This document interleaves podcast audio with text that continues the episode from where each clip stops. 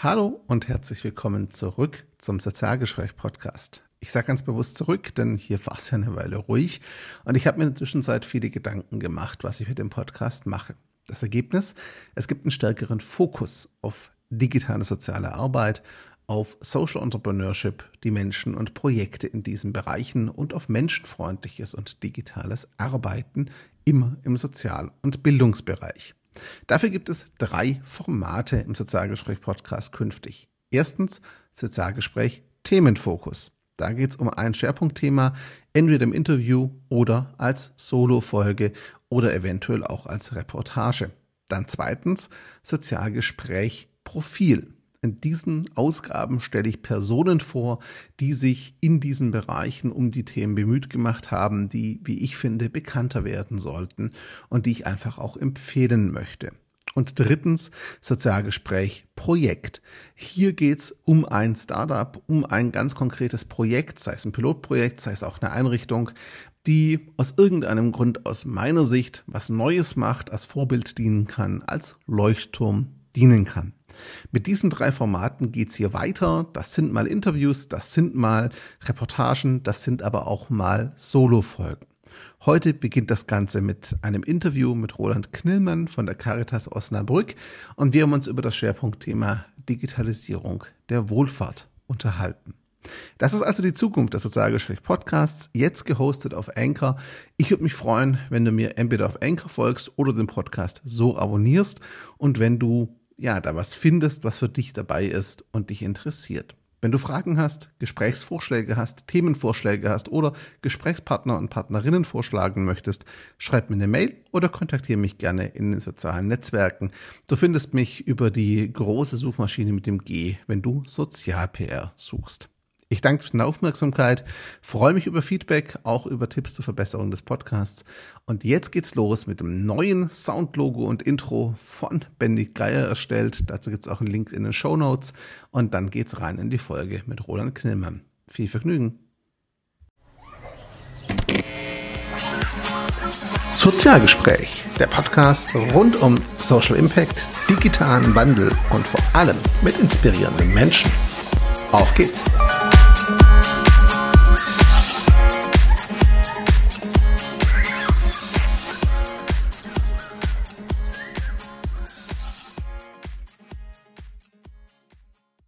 Hallo und herzlich willkommen zu einem neuen Sozialgespräch-Podcast. Ihr hört vielleicht, ich sitze nicht bei mir zu Hause im Studio, ich bin unterwegs. Ich bin nach Osnabrück gefahren und habe dort meinen Gesprächspartner getroffen.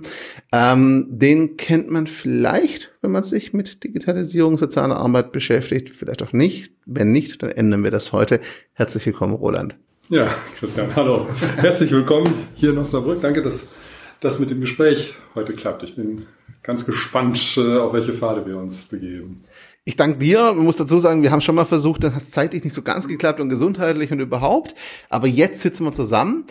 Ähm, Roland, für die, die dich noch nicht kennen von unseren Hörerinnen und Hörern, stell dich bitte einmal kurz vor und vor allem auch, was deine Aufgabe ist und wo du arbeitest. Ich äh, bin 54 Jahre alt, fange ich mal mit den persönlichen Daten an. Äh, und arbeite seit mittlerweile 18 Jahren für den Diözesan Caritas Verband Osnabrück. Mhm. Für alle, die nicht kirchlich sozialisiert sind, heißt das äh, Caritas im Bistum Osnabrück. Wir sind die soziale Organisation der katholischen Kirche. Ähm, im Detail kann ich da gleich noch zwei, drei Sätze dazu sagen. Äh, mein Job ist es, äh, diese Arbeit in die Öffentlichkeit zu bringen, mit allem, was dazugehört. Das ist die ganz klassische Pressearbeit, das ist der Internetauftritt, das ist die Begleitung von Einrichtungen, wenn es darum geht, auch äh, Employer Branding äh, zu entwickeln äh, oder ganz simpel erstmal nur Flyer für den Tag der offenen Tür zu drucken. Dazu, ähm, das mache ich nicht alles alleine, sondern wir haben ein kleines Team, in dem die Aufgaben verteilt sind und von der von der, äh, vom Umfang, äh, vielleicht auch vom, vom, vom äh, ja, von der Größe der Organisation noch zwei Sätze. Das Bistum Osnabrück geht von den Nordseeinseln, also von Borkum runter übers Ostfriesische, übers Emsland bis in die Region Osnabrück, bis an die nordrhein-westfälische Grenze. Ähm, wir haben in diesem Bereich über 700 katholische soziale Einrichtungen und Dienste, mhm. von der Altenhilfe, stationären Altenhilfe bis hin zu äh, Beratungsstellen für Zugewanderte, also von A bis Z für alle Lebenslagen. Äh, in dem Bereich arbeiten circa 26.000 Menschen. Der Caritasverband ist da nicht Konzern drüber, sondern die meisten dieser Einrichtungen sind rechtlich selbstständig und wir sind sogenannter Spitzenverband. Ich vergleiche das mal mit dem DFB. Mhm. Der DFB ist der Spitzenverband der ja. Fußballvereine in Deutschland, spielt aber nicht selber Fußball, sondern sorgt dafür, dass die Rahmenbedingungen gesetzt werden. Ähm, das ist hauptsächlich unser Job. Äh, wir spielen anders als der DFB, aber tatsächlich auch selber Fußball. Das heißt, wir haben in eigener Rechtsträgerschaft circa 40 Einrichtungen. Das sind vor allen Dingen ambulante Beratungsdienste mhm. und einige große Behinderteneinrichtungen zum Beispiel. Und da kann man sich, wenn ich dir das jetzt so schildere, kannst du dir schon in etwa und können sich die Hörerinnen und Hörer ausmalen, äh, wie vielfältig dann dieser Bereich ist. Oh ja. Ähm, das muss ich Gott sei Dank nicht für alle oder mein Team und ich, wir müssen das nicht für alle diese Einrichtungen äh, die Öffentlichkeitsarbeit machen. Da gibt es eine ganz, ganz große Vielfalt. Wir haben viele Kolleginnen und Kollegen auch, die äh, das für die einzelnen Träger äh, erledigen. Ähm, vor allen Dingen aber, und das ist das, äh, was ich am spannendsten finde, diese Vielfalt ist unglaublich spannend, weil wir hier die Chance haben, mit einer Fülle von sehr, sehr interessanten Leuten zusammenzukommen. Mhm. Mit den Menschen, die bei uns Hilfe kriegen. Äh, die Begegnung finde ich immer wieder faszinierend, aber natürlich auch mit den Kolleginnen und Kollegen, die bei uns arbeiten, weil das sind äh, ganz, ganz oft faszinierende Menschen, die nicht nur einfach einen Job machen, sondern das wirklich mit Herzblut machen. Und wenn die anfangen zu erzählen, das ist spannender als jeder Kinofilm. Es ist schon wieder beeindruckend, ne? Man muss aus der Praxis auch die Motivation der Menschen hört, die da wirklich arbeiten, also Überzeugung auch. Lass mich noch mal kurz reingehen. Du machst Öffentlichkeitsarbeit. Die Hörerinnen und Hörer werden sich jetzt vielleicht denken, hm, hat schon lange keine Folge mehr gemacht, rein nur zur Kommunikation. Kommt das jetzt? Die Antwort ist nein, kommt nicht. Ähm, wir sitzen heute nämlich zusammen, weil ich dich in einem ganz anderen Kontext auch kennengelernt habe. Nicht wegen Öffentlichkeitsarbeit, sondern wir waren beide auf einem Event, wo es um Digitalisierung der sozialen Arbeit ging. Ich weiß, ich krieg jedes Mal, wenn ich dieses Thema verwende, Zuschriften, dass einige der Sozialarbeitenden, die jetzt gerade zuhören, beim Thema Digitalisierung Schmerzen bekommen und sagen, das ist ein Begriff aus der Technik, der hat bei uns nichts zu suchen wir kennen die Grundsatzdiskussion. Ich bin der Meinung, Digitalisierung ist ein Prozess, der gesellschaftlich einfach da ist. Wir kommen da nicht drum rum. Es betrifft auch die soziale Arbeit als gesellschaftlichen Teil. Ähm, und du beschäftigst dich halt auch sehr, sehr stark mit diesem Thema, auch mit den Entwicklungen. Lass uns mal ganz vorne einsteigen, weil ich ein Fan davon bin, erstmal die Basis zu klären. Was, wie würdest du den Begriff Digitalisierung denn verstehen und in Abgrenzung dazu digitale Transformation? Weil das sind zwei Begriffe, die oft in einen Topf geworfen werden, aber überhaupt nicht das Gleiche sind. Wie definierst du die beiden Begriffe? Also ich rede äh, bei dem Thema sehr gerne vom digitalen Wandel oder der digitalen Transformation, mhm. weil das einfach umfassender ist. Wir stehen ja. im Moment in einer zeitgeschichtlichen Situation, die so umwälzend ist wie zur Zeit, als die Schrift erfunden wurde, als der Buchdruck erfunden wurde. Und äh, vielleicht ist das, vor dem wir stehen, noch gravierender. Äh, da werden wir nachher sicherlich doch drauf kommen, wenn man äh, die, die Propheten hört, die meinen, dass äh, auch die, die menschliche Gattung mittlerweile überholt ist und dass man äh, im Sinne des Transhumanismus uns weiter verbessern muss, dann stehen wir vielleicht sogar am Ende dieser evolutionären Stufe. Äh, dazu gehöre ich nicht, aber das ist zum Thema digitaler Wandel. Mhm. Ähm, wenn man von Digitalisierung spricht, dann glauben die meisten Leute daran, dass es in der Kommunikation darum geht, äh, weg von der Zeitung zu Facebook zu gehen. Äh, oder aber äh, Dinge, die man vorher auf Papier gemacht hat, irgendwie äh, einzuscannen und zukünftig nur noch per E-Mails oder sowas hin und her zu schicken. Das ist viel zu viel zu kurz gegriffen. Es geht um, um gravierend viel mehr als um die Frage, ob ich mit E-Mails, mit WhatsApp oder mit, mit äh, Facebook kommuniziere. Vielleicht das als erste Abgrenzung. Ja. Äh, mir geht es um den allumfassenden gesellschaftlichen, politischen, auch sozialen Prozess, in dem wir stehen und der in wenigen Jahren unsere Welt grundsätzlich anders aussehen lassen wird, als wir sie jetzt noch kennen. Das finde ich einen ganz wichtigen Punkt, da würde ich auch gleich einsteigen. Das ist auch das, was mich so, was dich so interessant gemacht hat für mich als Gesprächspartner. Weil ganz oft an dieser Falle erliege ich auch oft, das gebe ich ja zu, auch in meinen Artikeln, denken wir natürlich von, von, von Apps her, von Tools her, von der Technik her. Und das ist natürlich insofern wichtig, wenn ich einen Artikel darüber schreibe, wie kann ich etwas konkret einsetzen, dann muss ich natürlich über diesen ganz kleinen alltäglichen Aspekt sprechen. Geschenkt. Aber das ganze Thema ist natürlich viel größer. Soziale Arbeit an sich ist ja im Gegensatz zur Psychologie, im Gegensatz zur Medizin und Co. eben nicht äh, eine Profession, die sich mit dem Menschen und der Psyche oder dem, dem, dem Körper befasst, sondern eben mit dem Menschen in seinem Gesamtkontext, im System, mit dem gesamten sozialen Geflecht. Und da wirkt sich dieser ganze Prozess ja ganz massiv aus. Es verändert Kommunikationsverhalten, Informationsverhalten, auch bis zum gewissen Grad gesellschaftlichen Zusammenhalt, zwischenmenschliche Netzwerke. Ja, also wirkt sich ja aus auf allen Bereichen. Wenn du jetzt, du beschäftigst dich mit in deiner Arbeit, was sind die Veränderungen, die für dich am gravierendsten sind, was wo du die größten Auswirkungen siehst? Mir geht es gar nicht darum, jetzt zu sagen, die Technik ist das und das, sondern wirklich, welche Veränderungen nimmst du wahr, die sich auf soziale Arbeit auswirken, in sozialen Strukturen, im Zusammenhalt? Was hat sich da geändert in den letzten Jahren?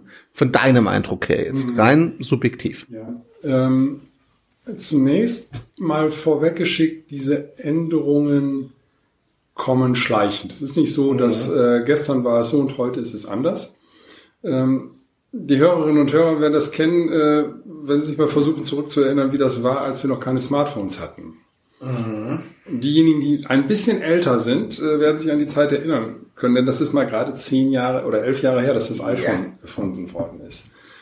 Das dominiert mittlerweile unseren Alltag so sehr, dass wir, ich kann mich nicht, äh, ich kann mir nicht vorstellen, wie das sein sollte, wenn ich mal ohne Handy, ohne mein iPhone äh, nicht nur arbeiten sollte, sondern überhaupt meinen Alltag gestalten sollte. Da würde mir was fehlen. Und wenn ich es irgendwo mal vergessen habe, dann habe ich einen Phantombrummen in der Hosentasche, mhm. weil ich denke, jetzt kommt hier schon wieder irgendein Signal, obwohl es da gar nicht ist.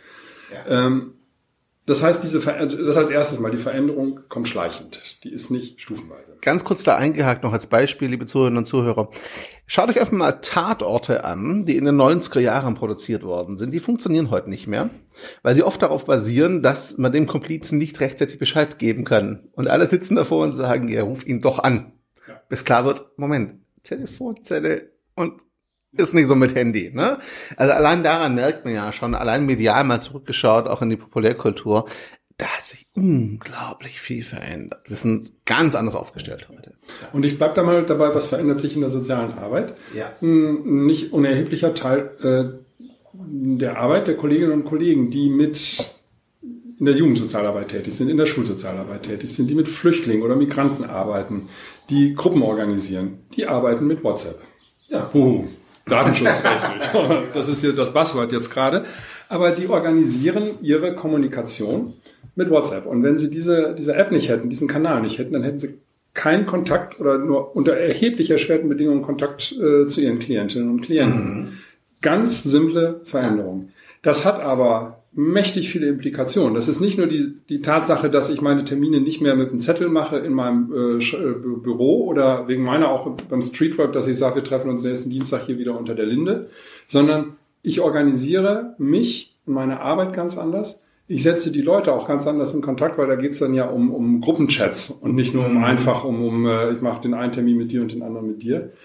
Und das Ganze passiert rund um die Uhr das Ganze, da sind wir bei Implikationen in der Arbeitswelt. Mhm. Äh, das Ganze passiert mit einer hohen Transparenz. Da sind wir in der Art und Weise, wie gehen wir miteinander um. Das Ganze hat auch, das ist jetzt aber eher ein Verdacht, aber ich glaube, dass das, dass man das mitbedenken muss. Auswirkungen auf die Art und Weise, wie wir verlässlich oder nicht verlässlich miteinander umgehen. Ich habe lange als Sozialarbeiter selber gearbeitet, bevor ich in die äh, Öffentlichkeitsarbeit gegangen bin. Ich kenne das auch, dass Klienten äh, Vereinbarungen haben platzen lassen. Und je unstrukturierter die sind, desto häufiger passiert das. Ähm, ich glaube aber, wenn ich die, die äh, Erzählungen heute der Kolleginnen und Kollegen höre, dann ist das heute anders. Manche Dinge werden sehr viel verbindlicher äh, wahrgenommen, weil sie auch nachvollziehbar im Chat sind und man kriegt sofort was auf die Mütze. Und auf der anderen Seite bleiben manche Dinge aber auch im Nebulösen, im Vagen. Mhm. Das hat viele, ganz sicher viele verschiedene Gründe. Und äh, ich bin weit davon entfernt zu sagen, weil wir digital sind, werden wir digital dement oder digital einsam. Das ist Unsinn alles. Ähm, aber die, ähm, die, unsere, ist jetzt eine Binsenweisheit, unsere Kommunikation, das heißt auch, dass, wie wir miteinander umgehen, verändert sich durchs Digitale. Das ist ein, eine, ein Aspekt von dem, mhm. was du fragst. Ja. Ein anderer, kommen wir vielleicht gleich auch noch drauf, äh, ist ein ganz groß, das ganz große Thema, wo wir zukünftig alle noch viel, viel miteinander zu tun haben werden, heißt Arbeit 4.0 und alles, was das bedeutet. Mhm. Und zwar äh, auch auf, als mit Auswirkung auf unser Sozialwesen. Ja. Äh, aber das ist bestimmt eine eigene Frage gleich. Genau, ne? ja. Ja, soweit erstmal vielleicht zur Frage, okay. wie, wie, wie äh, als, als ein Beispiel. Da kommen wir, wir kommen noch auf, sicher auf vieles mehr. Das Thema ist sehr, sehr breit, definitiv. Ähm, äh, auch nochmal wichtig, ich werde ganz oft dafür kritisiert, dass ich, wenn die Frage auf Cybermobbing und so kommt, sage, ja, natürlich hat das zugenommen, fast schon naturgemäß. Und dann werde ich immer kritisiert, für naturgemäß geht's noch. Dann sage ich, Moment, male hier nicht den Teufel an die Wand und verdamme das Internet. Wer mich kennt und verfolgt, weiß, ich lebe in dem Zeug und bin ein extrem großer Technikfreund und Optimist auch. Aber es ist völlig nachvollziehbar und logisch. Das Verhalten, das ohnehin schon da ist und Mobbing und Co. sind nicht neu. Es sind jetzt nur auf die Medien ausgewandert, dass die in diesen Medien natürlich zunehmen, wenn die Gesamtaktivität steigt. Wenn ein größerer Teil des Lebens und der Kommunikation dort mit stattfindet, ist es für mich völlig nachvollziehbar und überhaupt kein Untergangsszenario, dass auch so negative Verhaltensweisen natürlich stärker da reinwandern, wenn es mehr Teil des Lebens wird. So, wir kennen in der sozialen Arbeit das Lebenswelt- und Lebensfeldmodell. Wenn diese Medien in der Lebenswelt einfach da sind, ein natürlicher Bestandteil des Ganzen sind, nicht mehr wegzudenken, dann werden alle Verhaltensweisen dadurch auch amplifiziert und sichtbarer. Und was Neues ist ja die Geschwindigkeit von dem Ganzen. Und das ist aber ja. äh, nach meiner Wahrnehmung und nach meiner Einschätzung auch ein qualitativer Unterschied. Das ja. ist die Geschwindigkeit und die exponentiell größere Reichweite. Mhm. Wenn ich früher in der Klasse äh, jemanden gemobbt habe, schlimm genug, das hat für das Opfer immer gravierende Folgen. Aber da bezog sich es auf den das soziale Nahfeld, die Klasse, vielleicht mhm. Freundeskreis. Ich kann es heute mal eben mit einem Klick, ein ätzendes Foto und einen scheiß Kommentar, kann ich mal eben an 300, 400, 500 Leute bringen. Und das ist ein, äh, das ist ein qualitativer Unterschied. Und ja. das, was dann gepostet ist, steht dann da. Und das ist nicht weg. Genau. Ja. Äh, das heißt, da kann man über Jahre noch, äh, also erhebliche Last dran haben. Und zwar nicht mhm. nur über das, was man ne, früher hat man es, sag quasi seelisch eingebrannt. Heute steht es noch äh, äh, digital und das heißt manifest äh, häufig zur Verfügung. Und das sind qualitative Unterschiede, die auch den Druck auf Betroffene erheblich erhöhen können. Das definitiv. Auf, im, auf der anderen Seite des Spektrums wiederum bietet es natürlich auch für die soziale Arbeit, für Beratungsangebote, auch für Informationsangebote auch ganz andere Reichweiten, ganz andere Möglichkeiten. Ne? Auch eine andere Möglichkeit, Leute niedrigschwellig zu erreichen, Zugang zu ermöglichen, die die Leute, wenn sie persönlich in eine Beratungsstelle müssten, nicht wahrnehmen würden, weil allein der Besuch der Beratungsstelle stigmatisierend wirken würde, im Viertel oder sonst wo. Also sprich, es ist schon auf beiden Seiten tatsächlich eine massive Veränderung. Es sind einfach Werkzeuge, die sich nutzen lassen für beides. Also, damit du mich nicht falsch verstehst, Christian, nee. ich äh, äh, bin ein äh, durchaus ein Freund mhm. der Technik. Ähm, die Entwicklung, in der wir stehen, können wir sowieso nicht zurückdrehen. so, also das ist mal das eine. Ich glaube aber, dass wir sie gestalten können. Und äh, wenn wir gestalten wollen, dann müssen wir äh, sehr genau wissen, also auch technisch darum wissen, was möglich ist. Wir müssen die Implikationen im Blick behalten. Wir müssen natürlich auch die kritischen Seiten sehen. Ähm, aber es ist äh, ein Fehler in beide Richtungen der Entwicklung. Nur euphorisch zu sein. Absolut. Und mhm. äh, genauso wäre es ein Fehler, nur kritisch zu sein, ja. weil dann verschenke ich mir alle Gestaltungschancen. Wir können nur auch unserer Aufgabe an der Stelle auch als Caritas nur gerecht werden in den nächsten Jahren, wenn wir bereit sind, diese Entwicklung mitzugestalten. Und dafür braucht es ja. eine Menge Voraussetzungen. Dafür braucht es das Fachwissen, dafür braucht es mhm. die Ressourcen, dafür braucht es vor allen Dingen auch die passende innere Haltung. Das ist schwer genug. Ähm, schwer, ja. Ich merke, ich habe ja eingangs gesagt, ich bin 54, ich bin kein Digital Native äh, und vieles von dem, äh, worüber wir jetzt sprechen, habe ich mir in den letzten Jahren wirklich angelesen, in Gesprächen drauf mhm. geschafft. Äh, ich, bin sicher auch ein neugieriger Mensch. Vieles verstehe ich nicht. Mhm. Und äh, die Kollegen sagen schon immer, wenn, wenn du das nicht verstehst, wie sollen wir das denn verstehen? Weil äh, für viele Menschen ist das auch einfach ein, groß, ein großes, großes Brett, was unglaublich verwirrend ist. Das kann ich nachvollziehen. Ich nehme jetzt nur mal, das müssen wir bitte jetzt nicht vertiefen, wir sprechen äh, heute gerade geht es darum, äh, dass die Datenschutzgrundverordnung in Kraft tritt. Ja, ja in diesen Tagen. Tag der Tage. Genau, der Tag der Tage. Das Licht brennt immer noch. Das ist äh, auch der Millenniumswechsel. Das ist so ähnlicher. Ne? Die Millenniumschranke damals brechen die Computer zusammen. Nein, auch die Computer funktionieren heute Morgen noch, als ich ins Büro kam. Aber ähm, die Menschen sind verwirrt, die sind genervt, äh, die sind verunsichert. Äh, und das ins Unternehmen hineinzutragen in, äh, und jetzt in den sozialen Bereich äh, mit Kollegen zu besprechen, die ihren Beruf ergriffen haben, weil sie von Mensch zu Mensch arbeiten wollen, mit Menschen zusammen mhm. etwas erreichen wollen. Äh, mit denen darüber zu sprechen, dass manche dieser Dinge jetzt in, die, in den digitalen Wandel gebracht werden müssen. Was eben nicht heißt, dass wir ab morgen hier Roboter stehen haben. Was eben nicht heißt, dass wir ab morgen nur noch mit Automaten telefonieren. Mhm. Was nicht heißt, dass wir Sekretariate austauschen durch Diktiermaschinen. Das alles nicht. Sondern was heißt, auch mit den veränderten Lebensgewohnheiten unserer Klienten überhaupt Kontakt aufzunehmen. Ich nehme mal ein ganz simples Beispiel. Wenn jemand gewohnt ist, am Samstagabend um halb neun die Pizza zu bestellen mit seinem Smartphone über Lieferando oder wie auch immer. Und wenn er die Möglichkeit hat, am gleichen Abend hinterher nochmal bei Zalando zu gucken nach irgendwelchen Kleidungsstücken oder bei Amazon sich irgendetwas anderes bestellt, wieso soll ich von dieser Person erwarten, dass sie, wenn er in die Schuldnerberatung oder in die Erziehungsberatung möchte, dann bis Montagmorgen 8 Uhr wartet oder halb neun, wenn die Kollegen dann im Büro sind und Telefonate entgegennehmen, um dann erst telefonischen Termin für eine Beratungsstunde machen zu können. Das geht nicht. Ich muss das zur Verfügung stellen, automatische Buchungstools, wie das jedes Hotel und jedes Ferienhaus kann. Das haben wir im sozialen Bereich in den Beratungsstellen noch nicht an vielen Stellen. Das ist auch nicht ganz einfach, weil dahinter mhm. steckt eine veränderte äh, Organisation. Ich muss meine Beratungsstellen anders organisieren. Da muss jemand ganz simpel erstmal so ein Tool entwickeln.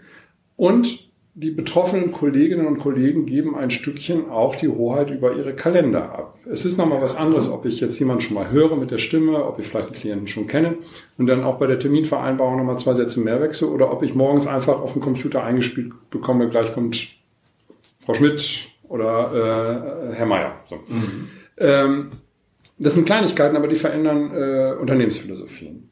Ja. Das kann ich natürlich wenn ich Direktionsrecht habe, kann ich das einfach machen. Aber ich würde einen großen Fehler machen, wenn ich das den Kollegen einfach vorsetze, weil ich brauche eine Akzeptanz. Nicht nur das, es verändert ja auch das fachliche Herangehen. Da wenn ich das Erstgespräch telefonisch führe, habe ich einen ganz anderen Draht, kann ganz anders abfragen, auch den, den Fall und Situation schon ganz anders erfassen natürlich, als wenn ich nur eine Terminvereinbarung habe, wo im Zweifel das Freitextfeld gar nicht ausgefüllt wird.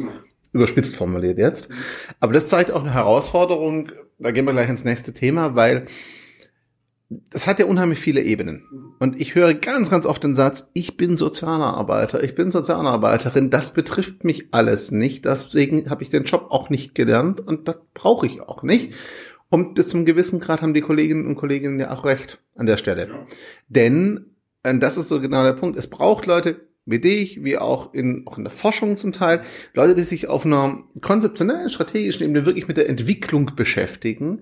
Aber gleichzeitig muss es auch gelingen, das alles mal runterzubrechen auf den konkreten Nutzen und die Auswirkungen in der täglichen Arbeit, auch mit den Klientinnen und Klienten. Und was ich ganz, was ich sehr oft sehe, ist, wir schwanken zwischen zwei Extremen entweder wir reden vom großen strategischen Gesamtbild, wo wir dann auch wirklich nächsten Jahre schon nach vorne gehen und Künstliche Intelligenz und alles kommen sehen, oder wir gehen ganz, ganz kleinteilig runter auf WhatsApp und äh, App-Ebene. Aber wir bewegen uns ganz selten dazwischen, wo sich die Realität einfach befindet. Wir müssen das wahrnehmen und verstehen, komplett bei dir. Aber das ist ja nur der erste Schritt, um dann praktisch zu übersetzen, wie wirkt sich das denn aus? Gehen wir noch mal kurz genau da rein. Du hast am Anfang auch gesagt, es hat auch viel mit Arbeit für Null, mit den sozialen Veränderungen zu tun, die dahinter hängen. Wie geht ihr damit um? Wie gehst du damit um? Wie leistet ihr diese Übersetzungsleistung? Ich nenne es jetzt einfach mal so, auch diese, vielleicht diese Filterleistung, weil es verändert sich ja so viel. Hier liegt eine ganze Stapel Bücher. Wir beide haben, glaube ich, eine Menge, was wir online lesen auch und wissen beide, ein guter Filter ist echt wichtig, weil bei der Menge kommst du ja nicht hinterher. Du kannst den ganzen Tag lesen und trotzdem hast du nicht alles mitbekommen. Wie geht ihr diese Funktion an? Wie arbeitet ihr da, um das zu erfassen? Zu verstehen und dann wirklich zu identifizieren, über was müssen wir jetzt sprechen? Da sind wir, äh, das, äh, ich habe die Frage erwartet und befürchtet. ähm, ich habe zu, zu diesen Dingen für mich eine, relativ klare persönliche Haltung und arbeite hier beim Diözesan Caritasverband Osnabrück in einer Organisation, die diese Fragen schon seit einiger Zeit, auch der Vorstand diese Fragen sehr klar erkannt hat. Und wir beginnen gerade diese Fragen zu konkretisieren. Mit kleinen Schritten, mit tastenden Schritten, mit langsamen Schritten. Wir finden uns gerade erst. Das ist, und äh, das ist manchmal eine Spannung, die äh, durchaus auch spürbar ist. Äh, wir haben einzelne Kollegen, die sehr, sehr ungeduldig sind. Ich bin manchmal auch ungeduldig in diesem mhm. Prozess. Und andere sind, müssen überhaupt erst sensibilisiert werden für diese Fragen. Und eine Organisation auf diesem Weg mitzunehmen, ist überhaupt nicht einfach. Äh, von daher kann ich dir konkret deine Fragen noch gar nicht beantworten, weil als Gesamtorganisation sind wir da noch gar nicht, dass mhm. wir diese Übersetzungsleistung, äh, also dass ich dir jetzt äh, einzelne Resultate nennen kann. Ich, mhm. wir, wir, haben viel an vielen Stellen Projekte. Das sind mhm. vor allen Dingen im Bereich der Altenpflege. Mhm. Das ist, glaube ich, generell, wenn wir in den sozialen Bereich gucken, ist die Altenpflege äh, da das Arbeitsfeld, was äh, den, auch den technischen Wandel, den die, äh, den die digitale Transformation bedeutet, am weitesten, neben der Krankenpflege, neben dem Krankenhauswesen. Mhm. Krankenhäuser sind da nochmal auf einem ganz eigenen Stern. Ja. Ähm, aber in der Altenpflege äh, sind wir da relativ weit fortgeschritten schon. In den anderen Bereichen der sozialen Arbeit beginnt im Moment überhaupt erst ein Bewusstsein zu wachsen. Und wenn man das dann noch auf eine große Organisation, auch eine relativ komplexe Organisation übertragen will, dann ist das ein, wird das ein zirkulärer Prozess. Wir haben viele Impulse aus einzelnen Einrichtungen. Wir haben äh, Pflegedienste und stationäre Einrichtungen, die auch Dinge ausprobieren, die Pilotprojekte mhm. machen. Das koppelt sich in die Organisation zurück. Das läuft dann, und das sind dann zirkuläre Prozesse, die angestoßen werden. Und da sind wir im Moment auch im Experimentieren. Mhm. Wir haben, das ist vielleicht ein ganz anderes Beispiel, wir haben vor zwei Jahren hier, äh, das ist in meinem Team entstanden, äh, die Anpacker-App entwickelt. Das ist eine, eine App, die äh, im Grunde ja die freiwilliges äh, bürgerschaftliches Engagement unterstützen will. Und äh, ich nenne es immer ein bisschen salopp, wie, ich weiß nicht, darf ich äh, Firmennamen nennen auf ja, dem Podcast? Ja, wir haben damals gesagt, ähm, wir wollen sowas wie mobile.de oder autoscout.de mhm. fürs Ehrenamt schaffen. Das heißt, mhm. Menschen, die sich engagieren wollen, aber nicht die eine konkrete oder relativ konkrete Idee haben, was sie tun wollen, aber nicht genau mhm. wissen, wer das braucht. Ja. Und zwar jetzt nicht im Sinne von Personen, die Unterstützung brauchen, sondern bei welcher Organisation man da mitmachen mhm. kann. Die sollen auf dem mobilen Endgerät, das heißt auf ihrem Tablet oder auf ihrem Smartphone, mit ganz wenigen Tipps äh, dann die Organisationen finden, bei denen sie äh, einsteigen können. Mhm. Und wenn es gerade keine Organisation gibt, dann kann man sein Profil speichern und dann kriegt man eine Push-Nachricht, wenn eine Organisation dann irgendwann äh, einstellt und sagt, ich suche jemanden, der noch Nachhilfeunterricht geben kann. Mhm. Das kann man speichern, wie gesagt, wie, äh, wie die großen äh, Auto oder wegen meiner auch andere Portale, wo man eben Sachen kaufen kann. Hier geht es aber um bürgerschaftliches Engagement. Das gab es damals noch gar nicht bundesweit, als wir die App auf den Markt gebracht haben. Ähm, und dann fangen wir an, und da, da wird es jetzt für mich eigentlich spannend, mit den vielen Erfahrungen, die wir gemacht haben. Mhm. Wir haben von der Idee bis zur Veröffentlichung zwei Jahre gebraucht. Mhm. Tödlich in diesem Bereich. Sagt jeder Webentwickler, habt ihr noch alle Tassen im Schrank? Halbes Jahr maximal. Mhm. Wir haben, wir haben Kooperationspartner gesucht, wir haben das Konzept entwickelt. Das ist, da ist eine mächtige Datenbank dahinter, viele Implikationen. Und wir wollten alles perfekt haben, bis wir mit der App rausgehen. Das ist aber nicht die Philosophie, die man in diesem Markt hat. So. Da haben wir, da haben wir einiges gelernt. Das würde, würde ich heute anders machen. Ich mhm. würde viel schneller, viel mutiger sein, viel schneller testen wollen und gucken, äh, wie, wie wir auch Rückläufe kriegen von den Menschen, die das nutzen. Ähm, das ist das eine. Äh, und wir haben eine zweite Erfahrung gemacht. Äh, es gibt ganz viele Leute, die sagen, tolles Ding. Äh, nebenbei muss ich einfließen lassen, diese App steht natürlich nicht nur den Bürgerinnen und Bürgern offen, sondern auf der anderen Seite auch allen Organisationen, die Ehrenamtliche suchen. Und zwar nicht nur allen mhm. kirchlichen, sondern wirklich sowohl den sagen wir, den Altenheim, die jemanden brauchen, der die Bewohnerinnen und Bewohner begleitet, aber genauso gut auch dem Heimatverein, der noch einen ehrenamtlichen Archivar sucht oder jemanden, der äh, auch beim, wir haben Sportvereine dabei, die äh, ehrenamtliche Trainer suchen. Mhm. Äh, und wir haben ganz bewusst gesagt, es ist keine Caritas-App, weil wir die Schwelle niedrig setzen wollen. Wir wollen bürgerschaftliches Engagement fördern und nicht unsere Marke aufbauen. Mhm. Viele Leute sagen, wow, das Ding ist toll, können wir die auch nutzen. Dahinter steckt, wie gesagt, äh, ein komplexes Datenbanksystem und wir haben, und das kostet auch Geld. Und wir haben versucht, äh, wir brauchen damit äh, dafür feste Kooperationspartner, das sind in der Regel die Kommunen. Mhm. Und die kann man nicht in einem Gespräch gewinnen, sondern da muss man im, das ist Akquise. Mhm. Da muss man immer wieder hinfahren, man muss die Vorteile erläutern, man muss die technischen Besonderheiten erläutern. Das ist nicht Hexenwerk, aber es ist auch nicht eben gemacht. Dafür haben wir, das ist nicht unser Geschäft. Wir sind mhm. keine, keine Webmarketing-Agentur. Ja. Äh, dafür haben wir weder Ressourcen noch Kompetenzen. Und so stehen wir jetzt hier auf einer App, wo etliche Leute sagen, wow, total klasse. Auch mein Vorstand sagt, können wir die nicht noch stärker ausrollen, auch bundesweit. Und gleichzeitig wir hier uns einig sind, unter den Bedingungen, die wir hier haben, geht es nicht. Mhm. Wir haben auch äh, äh, Unternehmen, die gesagt haben, wir kaufen euch das ab oder wir nehmen, äh, übernehmen gerne den Vertrieb für euch. Auch das ist schwierig, weil das ist ein ganz sensibles äh, Feld. Wir müssen da auch das fachliche Know-how des, äh, des Engagement, mhm. der Engagementförderung und des, der Engagement ähm, des Managements mit reinbringen. Ich kann das nicht einfach einem Techniker in die Hand geben, der sagt, jetzt gehe ich mal los und verkaufe das äh, in der Stadt oder so, ja. sondern ich muss das mit der, mit der, mit der, der Fachkompetenz verbinden. Und da bin ich im Moment nach wie vor ein bisschen ratlos. Und auch das ist eine Erfahrung, äh, die für uns deswegen neu ist, weil wir auf einmal in ein Feld gegangen sind, wo wir unsere Kernarbeit unterstützen durch eine neue technische Brücke, die qualitativ was mhm. verändert.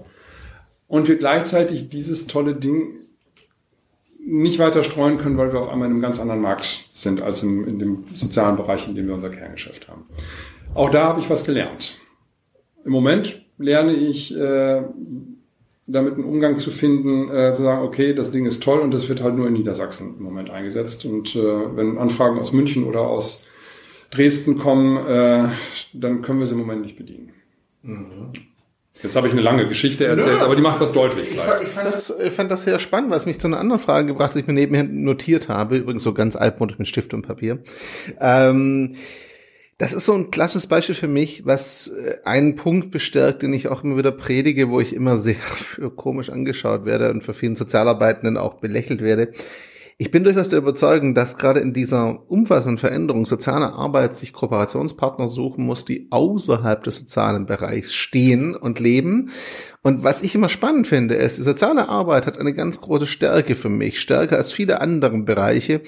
Und das ist, diese Profession ist sehr interdisziplinär aufgebaut sei es in der Fallarbeit, sei es in der systemischen Arbeit, egal wo, wir arbeiten fast immer interdisziplinär, wenn es so läuft, wie es laufen soll. Ausnahmen kennen wir alle, bestätigen die Regel. Wir tun uns aber unglaublich schwer damit, interdisziplinär mit anderen Professionen zu arbeiten, die jenseits des sozialen Systems existieren und arbeiten. Das ist zumindest meine Wahrnehmung. Ja, also mh, würde ich hier für uns widersprechen. Okay. Ähm, ich mache ein anderes Beispiel. Pilotprojekt, das wir in der ambulanten Pflege vor mhm. zwei Jahren auf den Weg gebracht haben. Ähm, wir haben, wenn äh, jemand pflegebedürftig wird und einen Pflegedienst bestellt, dann gibt es einen unglaublichen Papierkrieg in Richtung Pflegekassen, häufig in Richtung der Hausärzte. Wenn er aus dem Krankenhaus kommt, äh, dann die Überleitung vom Krankenhaus in die häusliche Pflege. Das ist mit einer Fülle von Papier verbunden. Und zwar im gesamten Prozess, nicht nur zum Beginn, weil das muss dann abgerechnet werden und wieder verordnet ja. und so weiter und so fort. Das sind unterschiedlichste Dokumente. Die kommen zum Teil handschriftlich, die kommen zum Teil, äh, auch wenn es um gleiche Inhalte geht, auf ganz unterschiedlichen Formularen. Und die mhm. Verwaltung ist damit bis oben hinzugestopft. ja. Wir haben vor drei Jahren gesagt, das muss man doch irgendwie anders hinkriegen können und haben eher durch Zufall ein Unternehmen kennengelernt aus Münster, Eukon heißen die. Den Namen mhm. sage ich mal ganz bewusst, weil die richtig ja. gut sind. Äh, die bringen, ganz salopp gesagt, das Schwarze vom Papier auf den Server. Ja. Eukon hat eine Software entwickelt, die äh, unstrukturierte Daten, das heißt äh, also auch handschriftliche Papiere oder irgendwie was auf dem Papier steht, die scannt man ein und die Algorithmen können das identifizieren, verstehen die Daten, sortieren sie so, dass sie standardisiert weiterverarbeitet werden können und können damit ganz simpel gesagt einen Großteil des Schriftverkehrs einer, eines Pflegedienstes automatisieren und weiterverarbeiten. Ja. Wir haben das an einem Standort ausprobiert. Das ist eine hochkomplexe Geschichte. Äh, wir haben auch mit den Verwaltungsmitarbeiterinnen gesprochen, weil da denkt man jetzt natürlich sofort, da sollen äh, Arbeitsplätze wegrationalisiert werden. Im Gegenteil, die Kolleginnen waren unglaublich interessiert, weil sie sagten, wenn das per Knopfdruck geschehen kann, dann wird es uns so entlasten und wir können uns um andere Dinge, die wenigstens genauso wichtig, mit wesentlich mehr Umsicht kümmern, als äh, wenn wir das weitermachen müssen wie bisher. Ähm, Das haben wir gemeinsam entwickelt mit Eukon. Die haben ihr, ihr Hauptgeschäftsgebiet äh, im Automotive-Bereich und im Versicherungsbereich. Die digitalisieren äh, vor allen Dingen ja, äh, Bestellunterlagen und, und äh, mhm. Zubehörgeschichten, ja. äh, haben also mit sozialer Arbeit gar nichts zu tun. Mhm da sind wir hier, das nenne ich als ein Beispiel für viele Kooperationen, die wir außerhalb der sozialen Arbeit haben, weil also da mhm. ist auch äh, unser Vorstand seit, also traditionell sind wir so aufgestellt, dass wir sagen, wir, wir leben in dieser Welt und vieles mhm. von dem, was wir im, im, Kerngeschäft machen, hat ganz viele Implikationen in andere Bereiche oh, ja. dieser Welt und ins Leben dieser Welt. Mhm. Also brauchen wir auch äh, Ansprechpartner aus anderen Bereichen. Und das hat sich bislang im, in der Regel als sehr fruchtbar erwiesen.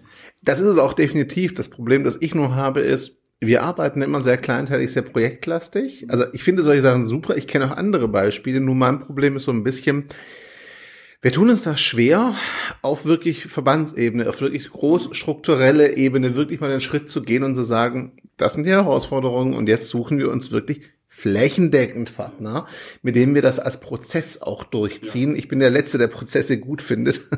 Wer mich kennt, weiß, ich bin eher so machen und ausprobieren und dann gucken wir, was wir lernen und dann schauen wir mal. Aber ab einer gewissen Größe kommst du damit einfach nicht weiter. Das ist das eine. Und das andere, das war auch so ein Thema, das haben wir im Vorgespräch auf dem Weg hierher kurz gehabt. Wir haben ja auch so ein bisschen, also in dem Fall geht es ganz gut, weil es geht um Digitalisierung von Unterlagen für die Verwaltung. Wir hatten vorher kurz über Chatbots gesprochen und auch erwähnt im Eingang.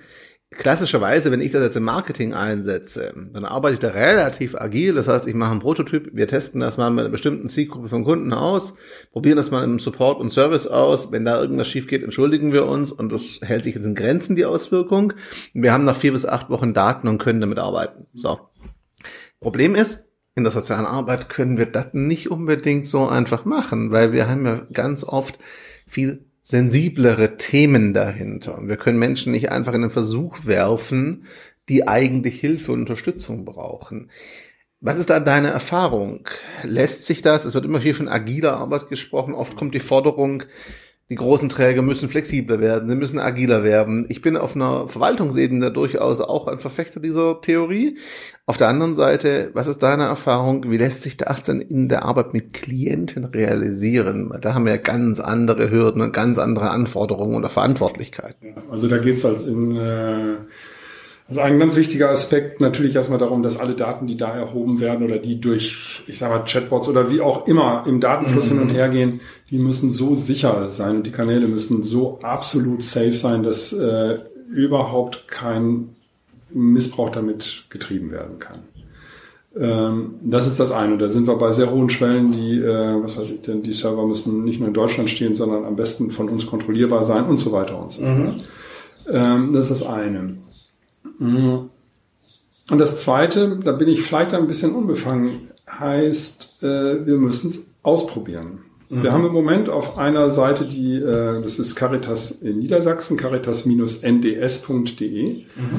Ähm, auf der Seite werden keine Beratungsangebote äh, präsentiert, das sage ich vorab, sondern da geht es darum, um die politische Präsentation der Caritas in der Landeshauptstadt Hannover. Mhm. Wenn man die Seite aufruft, kriegt man nach ein paar Sekunden äh, ein kleines Chatfenster eingeblendet, weil wir da gerade ausprobieren, wie, wie die Besucher der Seite darauf reagieren. Mhm. Der Kollege, der das äh, initiiert hat, ist ein ganz, ganz äh, wacher und äh, vor allen Dingen auch, auch äh, experimentierfreudiger Kollege, der hat gesagt, ich probiere das mal aus, weil ein Teil, äh, unsere Seite ist manchmal so unübersichtlich, die Leute suchen was und finden es nicht oder es ist dort gar nicht zu finden, wollen aber trotzdem eine Information haben und die will ich nicht einfach verlieren. Mhm. Und dann klingt er sich da auf, wobei ähm, also im Moment ist es noch so, dass wir jede, Ant also wenn er nicht innerhalb von, ich glaube, einer Minute selber antworten kann, dann gibt es einen automatisierten Hinweis. Mhm. Äh, formulieren Sie Ihre Frage, sobald wir Zeit haben, äh, kriegen Sie eine Antwort von uns. Ähm, ich bin ganz gespannt auf die Erfahrung, die er jetzt nach den ersten Wochen machen wird, wenn wir die erste Zwischenbilanz ziehen. Und von da aus werden wir weiter auch mit der Firma überlegen, ob wir das nicht auch auf Seiten installieren können und mal testweise installieren wollen, wo es dann auch um Beratungsangebote geht. Und da muss man sehr genau dann die nächste Grenze ziehen. Erstmal gucken, möchten die Leute, die zu uns Kontakt suchen, überhaupt mit Bots mit, mit einem, erstmal mit einem, mit einem Computer und nicht mit einem Menschen in Verbindung treten. Ich glaube, ich bin da skeptisch. Mhm. Wer sich an die Caritas wendet, ja. möchte mit Menschen zu tun haben und das ist ein ganz hohes Gut. Und wir werden es trotzdem dieses Angebot machen, um, um zu gucken, ob das, äh, ob das vielleicht doch eine Hilfe sein kann, zumindest eine Einstiegshilfe. Dann müssen wir gucken, äh, bis wohin kann denn sowas automatisiert überhaupt laufen äh, oder auch äh, anonym laufen. Ich glaube nicht, dass es gut ist, wenn bereits in so ein kleines Chatfenster jemand seine gesamte Problemlage reintippt. Mhm wenn er noch gar nicht weiß, wen hat er denn da auf der anderen Seite sitzen. Da, ja. da, dazu müssen wir intern sehr präzise Regeln beschreiben. Und dann sind wir raus aus dem Agilen, weil das muss präzise genau. beschrieben sein. Ja. Das kann man nicht einfach mal testen und morgen machen wir die Test, äh, den Testaufbau anders und dann mhm. gucken wir mal, sondern das muss ganz, ganz sorgfältig durchdacht sein. Weil Christian, ich sage es jetzt mal zugespitzt. Äh, in unserem Bereich würden wir bei diesen Dingen immer dann mit Menschen testen. Und das verbietet genau, das ist der Punkt. Ja. Also wir machen nicht eben eine Umstellung der Verwaltungssoftware, machen mal dann A-B-Test, ob äh, die, die Speicher, äh, der Speicheralgorithmus X oder Y der bessere ja. ist und wir die Dokumente besser finden, sondern wir fangen dann an, mit Menschen zu auszuprobieren. Und das tun wir nicht. Das ist aber auch der Punkt, was uns einerseits hemmt in der sozialen Arbeit, natürlich bremst es aus, andererseits finde ich es aber extrem wichtig, uns das auch immer wieder klar zu machen, gerade wenn wir auch, also ich komm, bin ja auch im Online-Marketing so ein bisschen zu Hause, ne? Und da ist Tracking auch trotz DSGVO natürlich ein ganz großes Thema und wir durchleuchten den Kunden bis zum letzten, weil es hilft natürlich bei der Werbung, ganz klar. Aber es ist natürlich auch so der Punkt, die soziale Arbeit hat ja auch andere Wertegrundlagen und andere ethische Ansprüche, einen großen Teil, als vieles, was technisch umgesetzt wird, sage ich mal im Marketing oder auch Kundensupport oder ähnliches. Das mag eine Bremse sein, aber es ist ja gleichzeitig auch ein Alleinstellungsmerkmal und eine Stärke, dass, wenn wir das konsequent durchziehen, die Menschen auf der anderen Seite sich darauf verlassen können, wenn ein Angebot kommt, dann hat das schon eine Menge ähm, Fundament dahinter zumindest, dass wir darüber nachgedacht haben, das zu schützen, auch die Menschen ernst zu nehmen. Jetzt haben wir heute, ich will die DSGVO um Gottes Willen nicht vertiefen, mir hängt es wahrscheinlich genauso wie dir zum Hals raus. Ich bin froh, wenn es heute endlich in äh, ja, genau, Effekt tritt. Das, das, sagen wir jetzt aus Organisationssicht. Ganz als genau. Verbraucher muss ich sagen, völlig ein korrekt. unglaublich mächtiges Instrument in die Hand bekommen. Ich als Bürger, du als Bürger, yep. unsere Zuhörerinnen und Hörer. Wenn wir yep dieses Gesetz ist leider so kompliziert, dass man es nicht immer sagt, was man ja, leider. in die Hand kriegt. Ne? Mhm. Aber das Ding ist ein Hebel. Wir stehen seit heute wesentlich besser da als noch gestern. Obwohl wenn, also wenn die Umsetzung so läuft, wie sie sein soll, ja, da bin ich ja sehr gespannt drauf, wie das wirklich Realität wird. Aber genau das ist der Punkt, auf den ich raus wollte. Die SGVO geht mir auf die Nerven, vor allem auch deshalb, weil da viel Panik gemacht wurde, die ich für unnötig halte einfach. Aber das führt uns natürlich zum Thema irgendwo Datenschutz nach Datensensitivität bis zu einem gewissen Grad. Ähm, wir haben da in der Regel andere Anforderungen als der kommerzielle Anbieter. Da geht es oft mehr um Datensicherheit und Schutz vor Spionage. Das ist natürlich bei uns nicht ganz unwichtig, aber es geht wirklich mehr um Respekt auch für den Einzelnen und seine Hoheit über die Daten. Nehmen wir es mal so. Ähm, da kollidieren wir aber mit einem anderen Bereich, lange Überleitung, ähm, der viel mit auch den Kompetenzen, vielleicht auch fehlenden Kompetenzen bei uns zu tun hat. Denn was ich spannend finde, ist einerseits sind Sozialarbeitende aus meiner Sicht die prädestinierte Profession dafür, mit ihren Klienten auch wirklich das Thema Medienkompetenz, die bewusste, verantwortungsvolle Nutzung dieser ganzen Angebote zu mitzugehen, sie zu empowern, das sagen wir ja zu schön. Das muss ja nicht beraten oder stützend sein, aber ihnen die Tools in die Hand zu geben, um selbst diese auch Medienlandschaft, auch diese Angebote zu navigieren und zwar verantwortungsvoll. Andererseits fehlt uns da in der sozialen Arbeit ganz oft noch selbst das grundlegende Verständnis und die Kompetenz dafür, um genau das zu tun. Ja. Und das hat ganz viel mit Haltung zu tun. Mhm wie du am Anfang auch erwähnt hast, ne? Leute mitnehmen, wir brauchen die Offenheit auch dafür. Da würde mich jetzt deine Erfahrung, deine Meinung interessieren. Wie kann sowas gelingen? Es braucht nicht die Patentlösung, ich glaube, die kann es nie geben, aber wie kann es gelingen? Was ist deine Erfahrung und was findest du am wichtigsten, wenn es darum geht, das zu vermitteln und auch Offenheit dafür zu schaffen, dass wir uns damit befassen? Weil klar ist, wir müssen aufpassen, dass es nicht auf Kosten der Fachlichkeit der sozialen Arbeit geht. Die geht aber sehr oft unter also ich bin ja auch Kommunikator und ich fahre genauso in die gleiche Falle, mich gerade auf die Kommunikation zu versteifen und zu vergessen, dass der Fachlichkeit dahinter hängt. Aber gleichzeitig braucht es diesen Part ja auch. Wie kann das gelingen? Ich glaube, die, dass die Fachlichkeit mm, uns Nein, andersrum. Ich kann die, Fach, die Fachlichkeit der Kollegen, das heißt die Kolleginnen und Kollegen, wie hole ich es ab? Ich überlege jetzt gerade nochmal, was der Kern der Frage war, in mhm. welche Richtung äh, äh, ich mich sortieren muss. Ähm, wenn wir Ich mache, ich, ich setze ganz anders an. Äh, mhm. Auch das wieder an einem ganz simplen Beispiel. Wir haben eine Menge mit Facebook zu tun in ganz unterschiedlichen Gründen, also auch dienstlich mit Facebook. Wir haben ja. eine eigene Facebook-Präsenz. Mhm. Äh, die Caritas hat äh, als anderes Beispiel im September letzten Jahres vor der Bundestagswahl in den sozialen Medien eine ganz, ganz tolle Kampagne gemacht, Ich wähle Menschlichkeit. Ja. Äh, wo viele, auch viele Caritas-Mitarbeitende mitdiskutiert haben, mitkommentiert haben. Und ein, äh, und ein dritter Bereich ist, dass wir im, äh, die Caritas in Niedersachsen in den vergangenen zwei Jahren äh, ihre Mitarbeitenden sensibilisiert hat für äh, rechte Hetze mhm. und äh, für Fremdenfeindlichkeit und dann natürlich auch über das, was im Netz passiert ist, informiert Klar. hat. Und viele Kolleginnen und Kollegen haben gesagt, ja, ihr redet immer von Facebook, das ist ja auch ganz schrecklich, äh, aber ich, ich bin da nicht und mhm. ich weiß eigentlich gar nicht, was da genau passiert. Und dann haben wir ja. angefangen einzuladen und haben hier ganz, das ist völlig trivial, was ich jetzt sage, wir haben Schulungen äh, angeboten für Facebook. Und wichtig. genau. Und äh, haben vor allen Dingen auch gesagt, dass wir äh, einfach mal den, auch den älteren Kolleginnen und Kollegen, die das nur von ihren Kindern oder Enkeln kennen, äh, dass wir die mal für drei Stunden, dass wir den Testaccounts einrichten und dass die einfach mal unter Anleitung ein bisschen sich bei Facebook tummeln. Mhm. Das war extrem spannend. Äh, wir haben dann äh, gleich einen zweiten Kurs hinterhergeschoben und werden das jetzt auch noch zukünftig weiter ausrollen, weil das ist überhaupt so die, überhaupt eine erste Berührungs, äh, eine erste Berührung zu schaffen. Mhm. Von denen, mit denen ich hinterher eine Woche oder später äh, gesprochen habe, waren die wenigsten, die jetzt einen eigenen Facebook-Account tatsächlich aufgebaut haben. Aber die haben gesagt, ich habe was gelernt. Ja. Und äh, ich bin bestätigt oder ich habe nochmal Fragen gekriegt oder ich habe meine Skepsis doch nochmal verändert. Ähm, ich kann auf jeden Fall jetzt ein bisschen besser nachvollziehen, wovon ihr sprecht, wenn ihr davon sprecht. Ähm, und so simpel dieses Beispiel ist, ich glaube, da, da ist ein Hebel dran. Äh, wir müssen ganz simpel weiterbilden. Wir müssen mhm. informieren und Weiterbildungsangebote schaffen.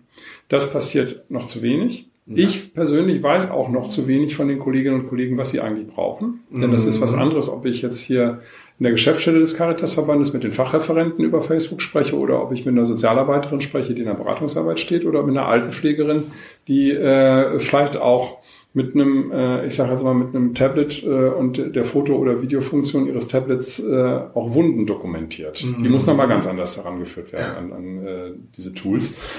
Ähm, das heißt zu Deutsch, die Frage, was ist eure, wie genau können wir eure Arbeit unterstützen mhm. mit zu, zusätzlichen technischen Möglichkeiten oder mit anderen Kommunikationskanälen?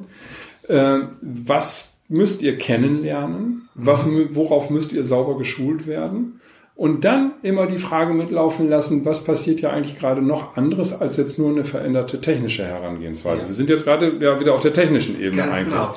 Mhm. Und da passiert ja äh, dann auch in der Struktur was, in der Begegnung nicht nur mit den Klienten, mhm. sondern auch miteinander. Es verändern sich Team, äh, äh die Art der mhm. Weise, wie sich Teams organisieren. Da könnte ich jetzt noch mehrere Beispiele geben, das wird aber jetzt im mhm. Moment zu weit führen. Ähm, und das muss ich mit dem Blick behalten. Also ich stoße an irgendeiner Stelle, äh, ich zupfe an einer Stelle äh, oder an einem Baustein des Mobilis und das ganze Gebilde fängt an, sich zu bewegen. Ja. Wichtig ist, den Punkt zu finden, wo ich so gut zupfen kann, dass es mir nicht von der Decke kommt. Das definitiv. Und was ich noch ergänzen wollen würde, wir gerade auch wieder beim Technischen waren, was ich ganz oft merke, ich werde auch für sowas gebucht zum Teil.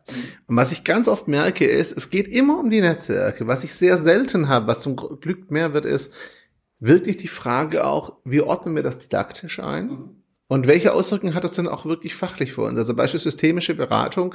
Wie verändern diese Sachen, über die wir jetzt gerade rein operativ sprechen, nenne ich es jetzt mal, mhm. Wie verändern die denn auch unsere systemische Herangehensweise? Wie verändern die auch die Systeme, ja. mit denen wir arbeiten, überhaupt die Dynamik auch ja. da drin? Ne? Thema Anerkennung, Statussymbole, ähm, soziales Netzwerk, Peer Group, all diese Dinge, die dahinter hängen. Wie verändern die das? Und das ist so ein bisschen ähm, so die zweite Frage, die ich da gerne anschließen würde, weil du hast am Anfang auch von Arbeit 4.0 gesprochen. Mhm Natürlich könnten wir es drüber reden, wie wir intern mit Chat und so weiter arbeiten. Das erspare ich uns an der Stelle, weil das ist eine Diskussion, die, die ist zwar nötig, aber das ist eine sehr interne Diskussion, finde ich. Was ich spannender finde, ist, Arbeit 4.0 ist so ein, oder auch New Work genannt zum Teil, ja, ne, das sind zwar verschiedene Sachen, sie werden auf den gleichen Topf geworfen, ist so ein klassisches Thema für mich, wo deutlich wird, wie das soziale Auswirkungen hat.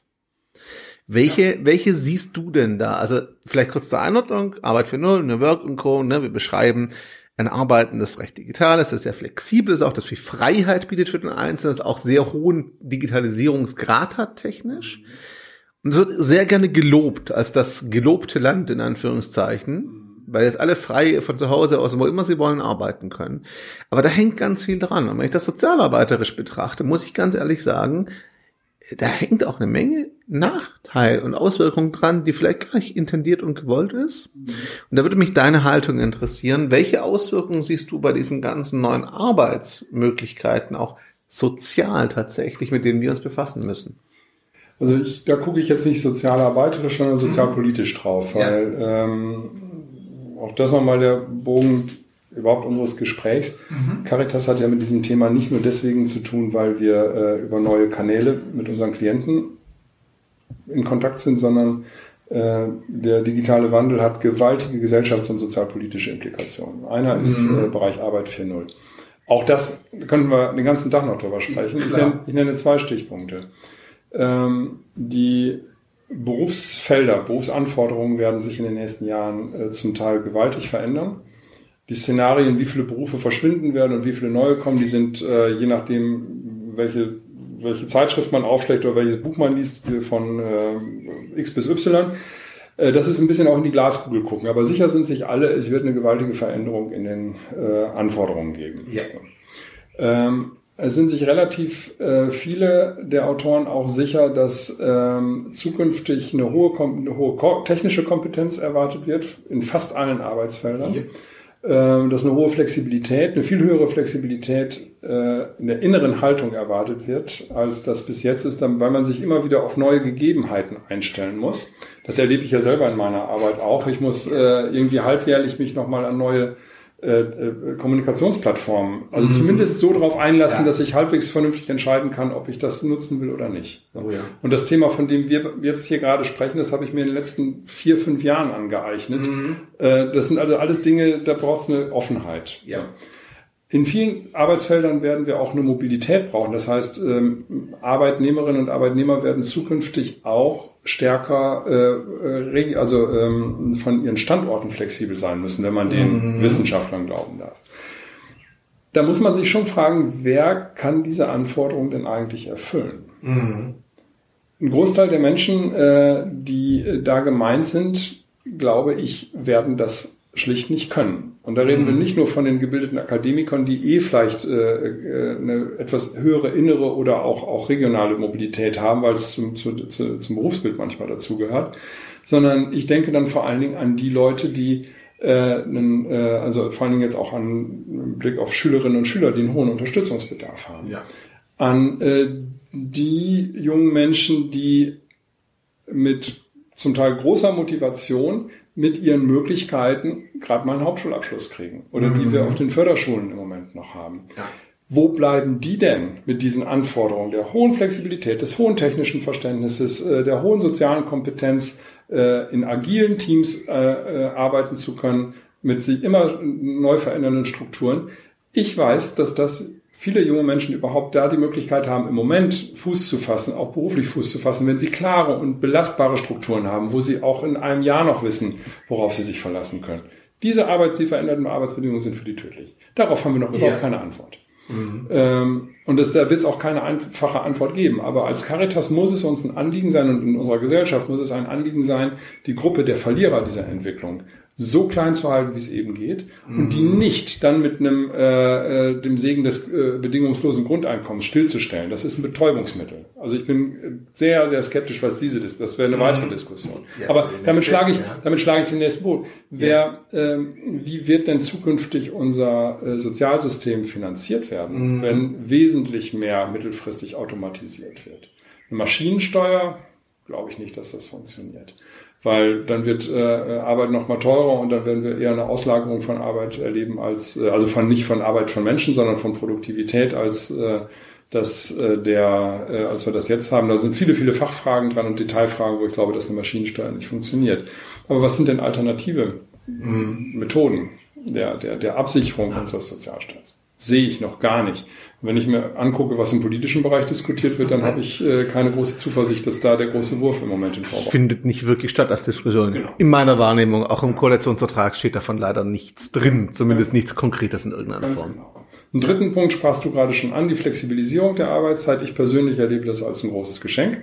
Mhm. Ich kann, äh, ich habe hier, wir haben hier beim Caritasverband Vertrauensarbeitszeit, äh, wir haben Kernarbeitszeiten. Dort, wo es machbar ist, sind auch Homeoffice-Regelungen möglich. Äh, und das heißt, ich habe, äh, meine Frau und ich, wir haben zwei Kinder, die noch relativ jung sind alleine das macht eine Familiensituation sehr viel entspannter, wenn ich weiß, dass ich mal mittags um drei aus dem äh, Büro gehe oder wenn ein Kind noch vor morgens zum Arzt muss oder einen anderen Termin zu versehen ist, dass ich erst um 10 Uhr starten kann. Ja. Und dafür kann ich mal auch mal locker gerne, wenn die Kinder im Bett sind und äh, irgendwie sonst nichts anliest, abends um halb neun noch mal den Computer aufmachen und für eine Stunde arbeiten. Das macht mir persönlich nichts aus. Mhm. Ich weiß aber, dass es andere Leute gibt, die das erheblich unter Druck setzt. Ja und äh, wo das kein Zugewinn an Freiheit, sondern äh, eine Erhöhung äh, des Stresses ist, weil die Arbeit eben nie zu Ende ist, sondern der Computer, das Tablet liegt da und ich könnte noch mal eben rangehen und äh, das Ding schreit dann, arbeite, arbeite, arbeite. Und da braucht's gute Regelungen, da muss auch ein klarer Arbeitsschutz äh, formuliert sein und so weiter und so fort. Ähm, und eben also dieser schleichende Erosion von Arbeitsschutzregelungen, das hängt ja damit drin. Da sind wir bei vielen sozialpolitischen Fragen, äh, die auch, auch geregelt werden müssen. Ich glaube, dass da auch die, äh, die Gewerkschaften eine große Aufgabe haben, oh ja. äh, die ich nur zum Teil bislang wahrgenommen sehe. Aber da bin ich auch nicht wirklich firm, von daher mag sein, wenn jetzt hier mhm. Gewerkschafter zuhören, nehmt es mir nicht übel, wenn ich da ganz falsch liege. Ne? Ja. Genau. Ähm, lasse ich mich aber auch gerne belehren. Ähm, herzlich gerne auch eingeladen dann zur Diskussion und zur Kontaktaufnahme. Tipps und Links in die Kommentare bitte. Dankeschön. Genau. Ja. Äh, und ähm, also du merkst gerade, wir machen hier gerade, sind, äh, schreiten den, den Parcours ab, da sind ganz viele verschiedene Facetten dran, die aber alle mitgedacht werden müssen. Und da wieder die, deine Eingangsfrage, was geht die Caritas dieses Thema an? Das betrifft uns, weil wir auch Sozialpolitik mitgestalten. Wir sind hier ein wichtiger sozialpolitischer Akteur in Deutschland ja. und wir würden äh, einen Teil unserer Arbeit nicht mehr machen oder würden wir vernachlässigen, wenn wir nicht diese Aspekte mit im Blick behalten.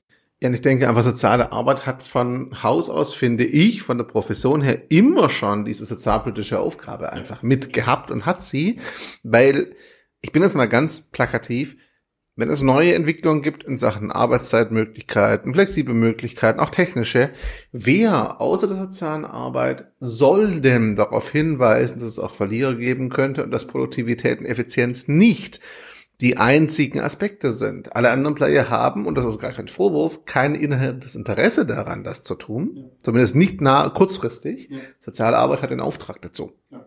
Also wir haben das dreifache Mandat und das ist nicht umsonst da, mhm. sondern eben auch, um genau da einzugreifen. Vielleicht noch eins als Ergänzung. Du hast da diese räumliche Mobilität angesprochen. Was ich gerade in zwei Projekten ganz spannend finde, da versuchen wir das gerade zu beantworten wie wirkt sich das denn dann auch auf soziale Systeme, auf soziale Netzwerke, auf Verwurzelungsgefühl, auf Zugehörigkeitsgefühl, das Gefühl der Heimat? Also, ne, wie wirkt sich das auch wieder aus in dem Augenblick? Genau, das ist äh, eine fast rhetorische Frage. Ja. Äh, die, die permanente Mobilität ist natürlich tödlich für jede Form von, von sozialem Zusammenhalt. Ne? Also das, ist, ne, das ist genau die Frage, die jetzt gerade auch in der Forschung versucht wird zu beantworten. Kann das ausgeglichen werden für eine Generation, für die das normal ist, indem ich dann digital diese Netzwerke bilde, die einen ähnlichen Qualitätslevel erreichen? Ich kann das nicht beantworten, weil ich überhaupt nicht weiß, wie, wie das aussehen könnte. Aber das sind Entwicklungen, die wir einfach sehen und die sich verschieben. Ja, und ähm, also da einen kleinen ähm, Exkurs. Ich habe äh, vor ein paar Wochen äh, das wirklich brillante Buch von äh, Herfried Münkler und seiner Frau äh, gelesen, Die Neuen Deutschen. Das mhm. haben die vor drei Jahren veröffentlicht ja. äh, oder vor zwei Jahren, als äh, die vielen Flüchtlinge nach Deutschland gekommen sind. Und äh, die beiden Münklers gehen da auch auf äh, ja, sagen wir, Philosophien von, von Migrationsbewegungen, von Flexibilität oder stationärem Leben ein. Und die, die, die haben da einen kleinen Exkurs gemacht zur Frage, was denn äh, auch so ein, äh, ein Lob der Mobilität und des Nomadentums, mhm. des modernen Nomadentums eigentlich, äh, ja. wie, wie das zu bewerten ist. In den 70ern war das wohl eine soziologische Richtung. Das ist damals mhm. an mir vorbeigegangen, bin ich auch ganz froh drum, weil ich glaube, das ist nur sehr schwierig. Der Lob des Nomadentums, der wird für, nur für eine sehr kleine Schicht auch, glaube ich, zukünftig wirklich ein Lob sein. Das sind die Leute, die auf, weil, weil sie es auch von ihrer Natur her gut können, weil sie Spaß dran haben zu reisen, weil sie neugierig sind, mhm. weil sie in die Welt gehen. Aber Christian, mal ehrlich, wenn ich in meinen Freunden, gut, ich suche mir natürlich die Freunde, die mir ähnlich sind, aber wenn ich in meinen Freundeskreis und Bekanntenkreis gucke, da ist keiner, der wirklich große Lust hätte, jährlich neu, äh, sich ganz neu an neuen Städten mit neuen Freunden zu, mhm. zu äh, einzurichten. Wenn ich schaue, ich bin 1993 nach Osnabrück gekommen, wie lange ich gebraucht habe, um hier einen neuen Bekanntenkreis und dann einen Freundeskreis mhm. aufzubauen. Das macht man nicht in einem halben Jahr. Und das braucht Zeit. Das braucht Zeit. Und, und das sage ich, ich halte mich nicht für einen schüchternen Menschen. Es gibt Menschen, die tun sich dann noch mit sowas echt schwer. Mhm. Die vereinsamen. Und da hilft dann, glaube ich, auch äh, ein, ein digitaler Brückenschlag mhm. mit, mit Skype. Genau, und ja. mit, mit Chats und so weiter, dass man dann seine Netzwerke international oder überregional halten kann, mhm. so würde ich es mal sagen. Ich glaube, das hilft nur bedingt. Weil ich brauche auch einfach jemanden, so wie wir beiden, wir mhm. machen das Interview nicht online, Ganz du in deinem Büro und ich in meinem, sondern genau, wir sitzen uns hier bewusst. gegenüber. Ja. Und das ist ein Unterschied. Das ist ein qualitativer Unterschied. Also gut, klar kann man jetzt sagen, technisch wird es irgendeinen Punkt geben, wo die Qualität von der Sinneswahrnehmung her nicht mehr so gegeben ist. Das kann ich mir sogar vorstellen. So, aber der Punkt ist halt auch, den Exkurs erweiternd, heute ist die moderne Bewegung das digitale Nomadentum, so. Das kann ich nachvollziehen. Ich verstehe auch die Faszination. So ist es nicht. Also ich bin auch jemand, der bis zum gewissen Grad eine Affinität dafür hat. Nur was ich dann wieder, das ist Sozialarbeiter in mir, der sofort wieder sich Fragen stellt, weil natürlich viele von diesen digitalen Nomaden einige, ich will es nicht verallgemeinern, dann natürlich auch gucken, in welchem Staat leben sie, um möglichst keine Steuern zu zahlen. Nicht Teil eines Solidarsystems zu sein, das aber natürlich gleichzeitig dann massiv geschwächt wird, wenn immer weniger Leute sich daran beteiligen. Weil das haben wir natürlich als auch ein Teil des sozialen Gefüges. Das System lebt halt davon, dass Menschen sich auch einbringen. Und wenn ich mich dem entziehen kann, weil ich international in Hongkong oder offshore irgendwo meine Unternehmensgründung habe, dann kann ich vielleicht die Vorteile nutzen, aber halt nicht einzahlen. Nur das geht halt nur, wenn eine sehr kleine Gruppe das macht, wenn das Standard wird.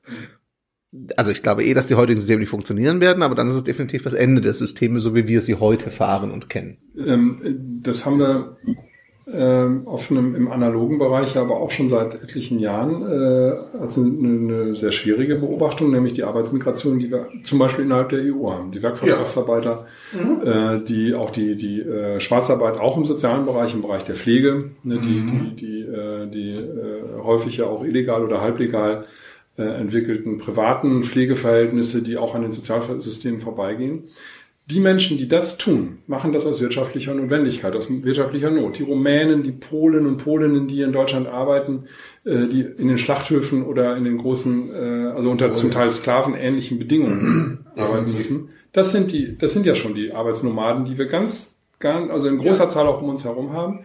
Da ist keiner begeistert von. Das ist keine Lebensphilosophie, sondern das treibt, da treibt wirtschaftliche Not und das kann ich, und, und damit treibt es die, diese Menschen häufig auch in Ausbeutungssysteme, für die sich ein Land wie Deutschland nur in Grund und Boden schämen kann, um das auch so deutlich zu sagen.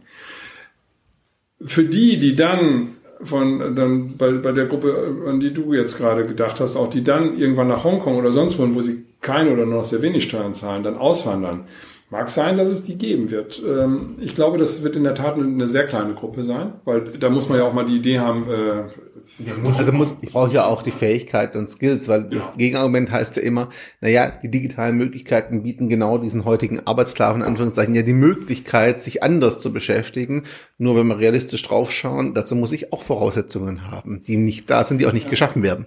Die Frage sind für mich da eher und näherliegend äh, die Uber-Fahrer und äh, die, äh, die Logistiklieferanten, die jetzt noch im analogen Bereich unterwegs sind, die mit ihren mhm. Autos durch die Gegend fahren, mit den, mit den äh, Transportern und uns die Kartons von Amazon und Zalando bringen äh, oder eben äh, sich bei Uber als Taxifahrer verdingen, die immer analog unterwegs sind, aber digital gesteuert sind. Mhm. Das ist eine Gruppe, der, der, wo wir auch nochmal sehr genau hingucken müssen, weil auch da, also Uber-Fahrer stehen Standby. Die sind, die haben nicht ihre festen Arbeitszeiten, sondern die sind abrufbar. Stehen dann noch weiterhin auch nicht ein unerheblich schwieriges System unter einem unglaublich hohen Bewertungsdruck. Ja. Ähm, ne, also wo ja mm, das, das Bewertungssystem, was es da gibt, äh, nebenbei ja auch in beide Richtungen auch Kunden werden bewertet. Also, das, ja. also die dürfen zumindest genau. zurückschlagen. genau das, ja. Ne? Äh, also eine ganz eigene Facette auch des digitalen ja. Wandels. Mhm. Wie wir uns, wie wir miteinander umgehen, äh, anstellen. Und auch wieder was, wo wir keinerlei Schutzgesetzgebung in irgendeiner Form haben, das jenseits jeglicher Gesetzgebung in Deutschland aktuell heute genau. ist, zumindest was Arbeitsrecht betrifft an der Stelle für die Zielgruppe. Aber das zeigt einfach, finde ich, ähm, dass es halt auch wirklich viele soziale Player, ich denke jetzt bewusst braucht, sei es NGOs, sei es die Caritas als Verband, sei es wirklich große Verbände der sozialen Arbeit mit einer gewissen Schlagkraft, auch aus dem Social Entrepreneurship, die allesamt aber Einfluss auf den politischen Prozess und die Entwicklung auch nehmen sollten mhm. und sich da eben nicht zurücklehnen sollten und sagen, ja, ist nicht unser Bier, sondern im Gegenteil, das ist auf den ersten Blick keine soziale Arbeit, das stimmt schon. Und vieles ist auch auf den ersten Blick nicht sozialpolitisch, aber die Auswirkung davon ist halt massiv sozialpolitisch nachher. Genau. Und da ist es wichtig, ähm, aber das tun die Wohlfahrtsverbände traditionell, ja. ähm, mit äh, anderen Playern im Feld auch ähm, äh, sich abzustimmen, mhm. äh, Konzepte zu entwickeln. Das passiert hauptsächlich natürlich auf der Bundes- und Landesebene. Das ist weniger das, was jetzt die einzelnen Kolleginnen und Kollegen, äh, die als Sozialarbeiter, Sozialpädagogen und so weiter unterwegs sind, äh, das tun, sondern das ist Spitzenverbandsaufgabe. Definitiv. Und da haben wir sicher gerade in den politischen Feldern auch äh, etabliert gute Kontakte. Und das ist auch gut, dass wir da gewachsene Netzwerke haben, die wir nutzen können, weil sonst wird der Zugang, also ich mache auch so ein bisschen Lobbyarbeit und ähm, weiß, wie groß die Lobbyverbände und die Lobbyorganisationen der anderen Seiten zum Teil sind im wirtschaftlichen Bereich. Da ähm, ist schon eine Menge Power dahinter, sage ich jetzt mal, für die Interessenvertretung. Ganz freundlich formuliert. Blick auf die Uhr sagt, wir sind schon mal über eine Stunde, liebe Zuhörerinnen und Zuhörer. Das hier wird definitiv Teil zwei sein, den ihr hört. Wir teilen das. Aber ich fand es trotzdem sehr spannend. Zum Abschluss habe ich eine Frage, die ich eigentlich, es sind zwei Fragen. Die letzte stelle ich immer. Die vorletzte hatte ich dir auch im Vorfeld schon so angekündigt. Heute gibt's dankenswerterweise immer noch genug junge Menschen, die in soziale Arbeit wollen, in sozialen Bereich wollen. Ich habe auch die Hoffnung, dass es mehr werden und dass wir das ein bisschen attraktiver kriegen.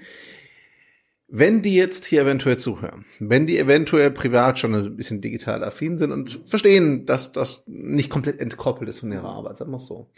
Was wäre dein Wunsch, deine Hoffnung, deine vielleicht auch Erwartung an junge Leute oder deine Botschaft auch, die in soziale Arbeit wollen? Was wäre dein Wunsch an sie, was sie mitbringen sollten, was du sie ermuntern würdest zu tun? Muss es nicht digital affin sein, sondern generell?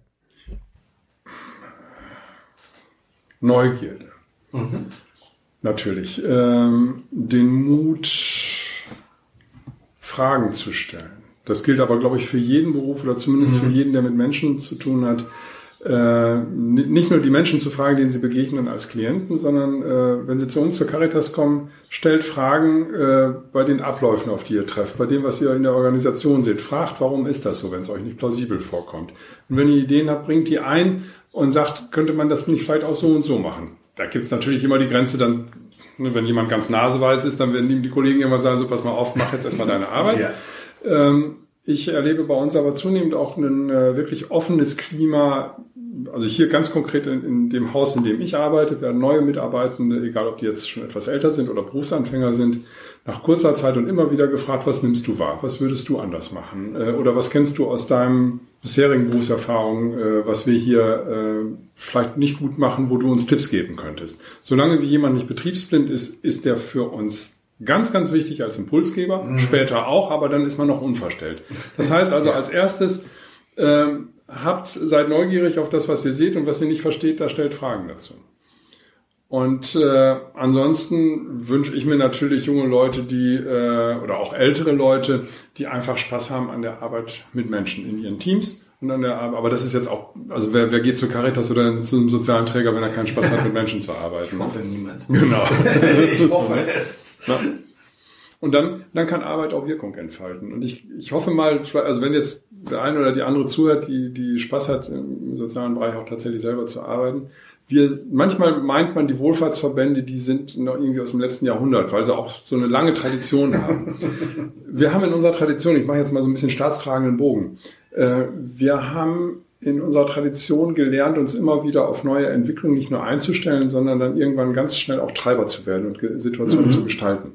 Das sage ich vielen Kollegen, die im Moment vor, dem, vor, vor, dieser Dynamik stehen, in der wir jetzt sind und sagen, um Gottes Willen, wie sollen wir, wie sollen wir denn da rauskommen? Ich sage, Leute, wir, wir können das weil wir haben das immer geschafft und wir haben immer irgendwann dann, äh, haben wir auch nicht nur reaktiv sind wir hinterhergelaufen, sondern wir haben selber Pfosten gesetzt. Und dafür, da wünsche ich mir auch junge Kolleginnen und Kollegen, die nochmal mit einem ganz anderen Blick auf die Dinge ja. gucken können. Und dann sind wir jetzt wieder beim Digitalen, die in diesem, in dieser Atmosphäre, in dieser Kultur auch groß geworden sind. Ich hab's, ich hab's mir aneignen müssen. Mhm. Und ich erlebe das häufig, dass mich manches befremdet, wenn ich mit jungen Kollegen zu tun habe. Und ich finde es ungemein spannend, dann ins Gespräch zu kommen, weil das hält mich wach. Und äh, dann, dann sind wir schon, dann, dann haben wir sowas auf einmal wieder wie Teamgefühl innerhalb von ganz kurzer Zeit. Mhm. Jetzt habe ich eine lange Antwort formuliert. Aber ich fand die super, das äh, lohnt sich zu hören, denke ich. Noch eine Bonusfrage, ich sehe eine Menge Bücher liegen. Ja. Hast du eine aktuelle Leseempfehlung, wo du sagst, das würdest du gerade empfehlen zu lesen tatsächlich? Ja, ähm, ich, hab, ich, hab, äh, ich fange mal mit einer Hörempfehlung mhm. an, weil wir sind ja hier im Podcast. Genau. Ich, ähm, da habe ich... Ähm, du, du hattest mir angedroht, dass du danach. ja. Falls jetzt die Zuhörerinnen genau. überrascht sind, dass ich da so direkt was sagen Ich hatte so ein bisschen angedeutet, da kommt ja, was. Genau, mhm. genau. Ich höre ganz aktuell von Marc-Uwe Kling Quality Land. Mhm. Habe ich Geschenk gekriegt. Äh, nur zu empfehlen. Es macht, ist witzig. Kling äh, schildert ein, äh, ein Land in nicht allzu ferner Zukunft, das komplett durchdigitalisiert ist. Das, darüber kann man lachen, das ist zum Teil ein bisschen absurd. Und es macht in der Überzeichnung einiges deutlich äh, und stößt bei mir die Frage an, ist das eigentlich das, wo wir hinwollen? Und wenn wir sagen, nein, da wollen wir nicht hin, dann ist es ein echter Impuls zu sagen, dann kommt mit dem, dann kommt mit dem Arsch an die Wand und lasst mhm. uns gemeinsam ja. das so gestalten, dass wir dahin kommen, wo wir hin wollen. Mhm. Also, das ist dann auch die zweite Hörempfehlung. Äh, wenn jemand von den Zuhörerinnen und Zuhörern ein bisschen tiefer einsteigen möchte in das eine oder andere Thema, dann empfehle ich sehr die Podcasts des Deutschen Ethikrats zum ja. Thema. Da gibt es richtig brillante äh, Sitzungen und Veranstaltungen, die allesamt äh, auf der Website des Deutschen Ethikrates zu finden sind zum Thema Digitalisierung. Ähm, die sind zum Teil recht umfangreich, 90 Minuten und länger. Aber wenn man ein bisschen Zeit hat äh, und dafür Interesse hat, dann ist das eine Fundgrube an einer hoch differenzierten und dabei gut verständlichen Aufbereitung von Themen. Ist aber nichts, was ich nebenher höre, finde nee, ich. Das, also das ist schon schwere Kost, da musst du schon wollen. Das, das ist schon wie Buchlesen. Ganz, ganz ja. genau, deswegen sage ich das auch, das ist schon für, ja, das, das ist schon Buchlesen fast, ja.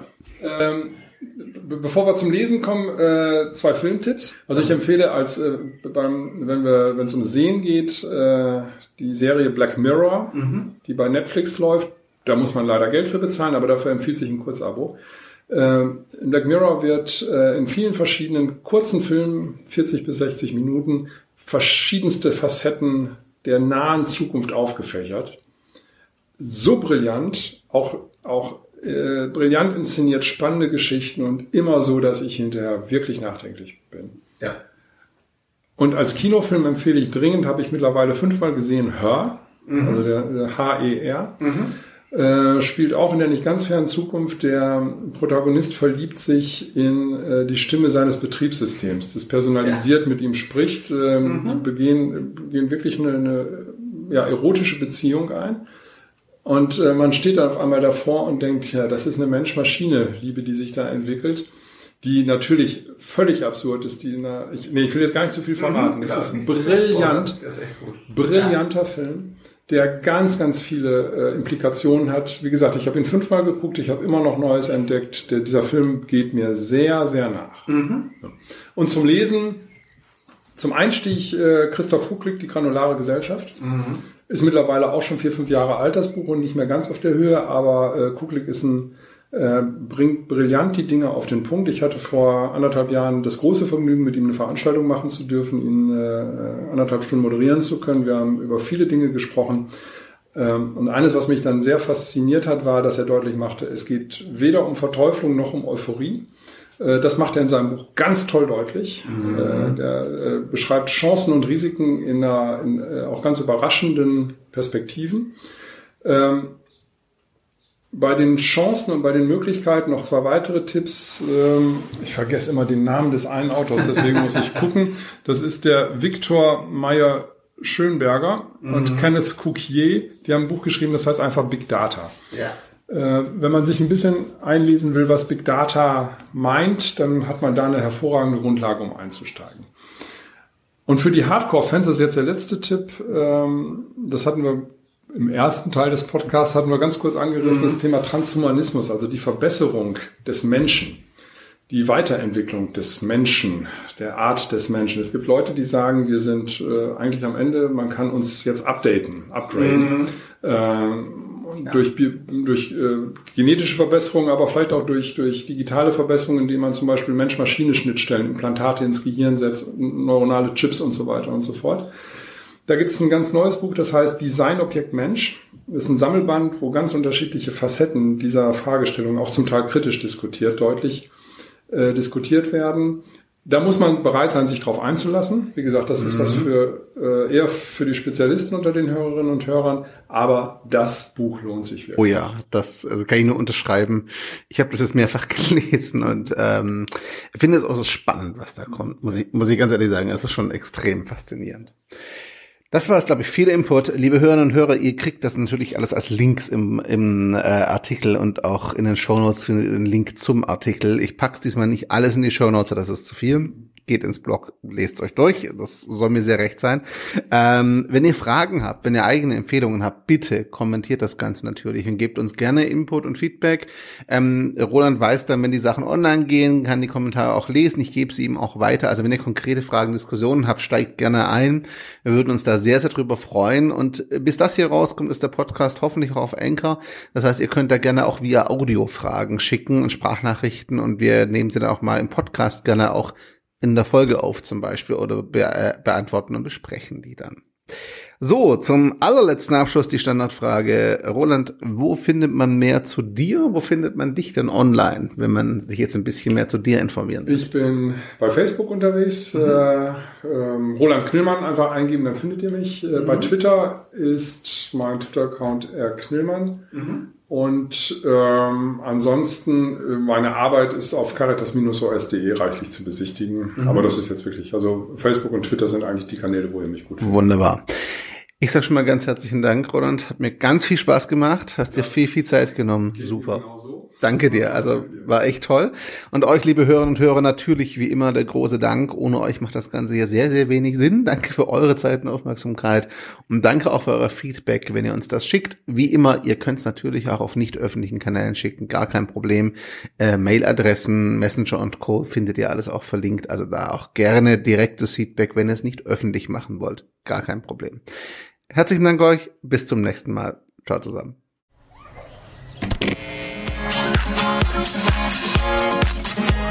We'll be right back.